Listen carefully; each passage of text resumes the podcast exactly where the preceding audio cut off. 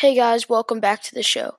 Uh, today will be March Madness episode 10 as the final four is now set. I'll be recapping the four Elite Eight games and previewing the final four, all coming up on the show.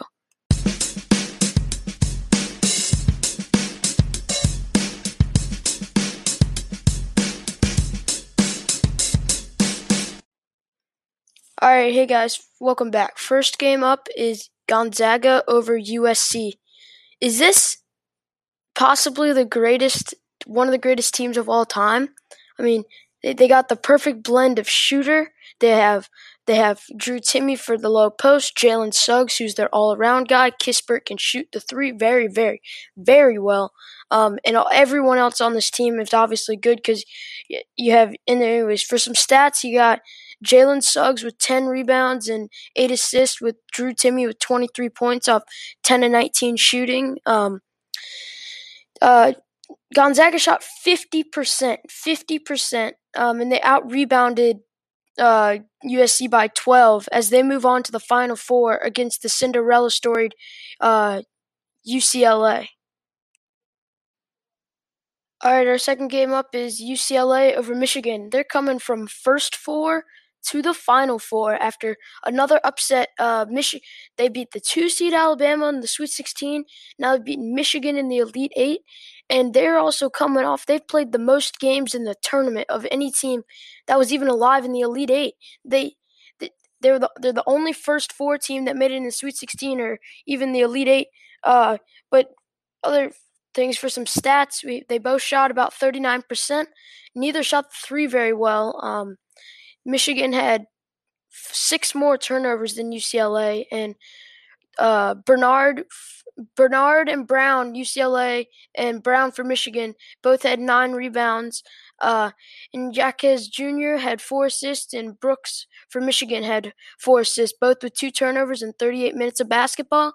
Um, the line for this one was six and a half for Michigan, but who knows? I mean, this is the the first. I think I believe this is the first team since Loyola Chicago's run in in uh 2018. What makes this game the Loyola Chicago run was magical, but what makes this one just as important is that UCLA, we already knew that they were a very good team. They've been ranked a lot of the season, uh, like t- till about the midpoint of it. But then they started losing, and you, and then you started to wonder: Are they really as good as they as they seemed earlier this season?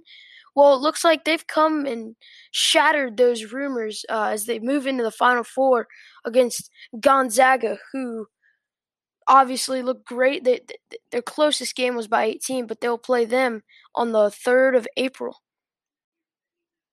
Our third game up it was Houston and Oregon State. Or Houston wins this game by six points. Um, out of in all my opinion, I think if there if I had to choose a team that that the in my opinion the worst team in this Final Four. They're obviously very good. Don't get me wrong. If they won the championship, I would not necessarily be surprised. But they there, there's quite a few questions coming into this game for them because eh, against Baylor coming up, but because all four of their games have been double digit seeds. Now, all the teams that they played, they're obviously very good, but we don't, eh, you don't. It's kind of hard to tell. Like for example, UCLA they beat they beat Alabama and Michigan. Gonzaga's rolled over everyone during the season. So is Baylor. Um, and there Baylor's in the in the Big 12, and Big 12 was probably the best, if not the second best conference.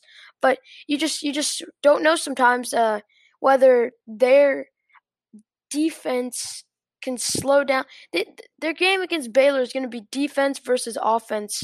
Um, as Houston's defense is is going to have to really slow down Baylor's offense if they want to win that game, hit to the championship game. But in my opinion, it's just going to be who who beats Gonzaga.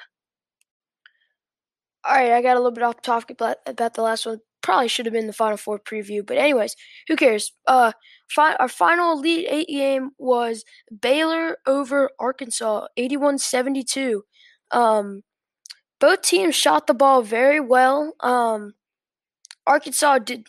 I just, I sometimes, I just, I don't know. It's just weird because I, not weird, but Arkansas, they, they sometimes just throw up threes. They take contested ones, and it's I, I like the mentality that if you keep shooting them, you'll eventually get them. But it's just they they seem to waste possessions and uh, time off games by just chucking up threes um, and not very good shots. But anyways, Baylor moves on to the Final Four for the first time in over in 71 years. Um, they both shot the ball very well, 48%. Um, Teague for Baylor had 22 points, and uh, Mitchell, Devin Mitchell, had six assists with only one turnover.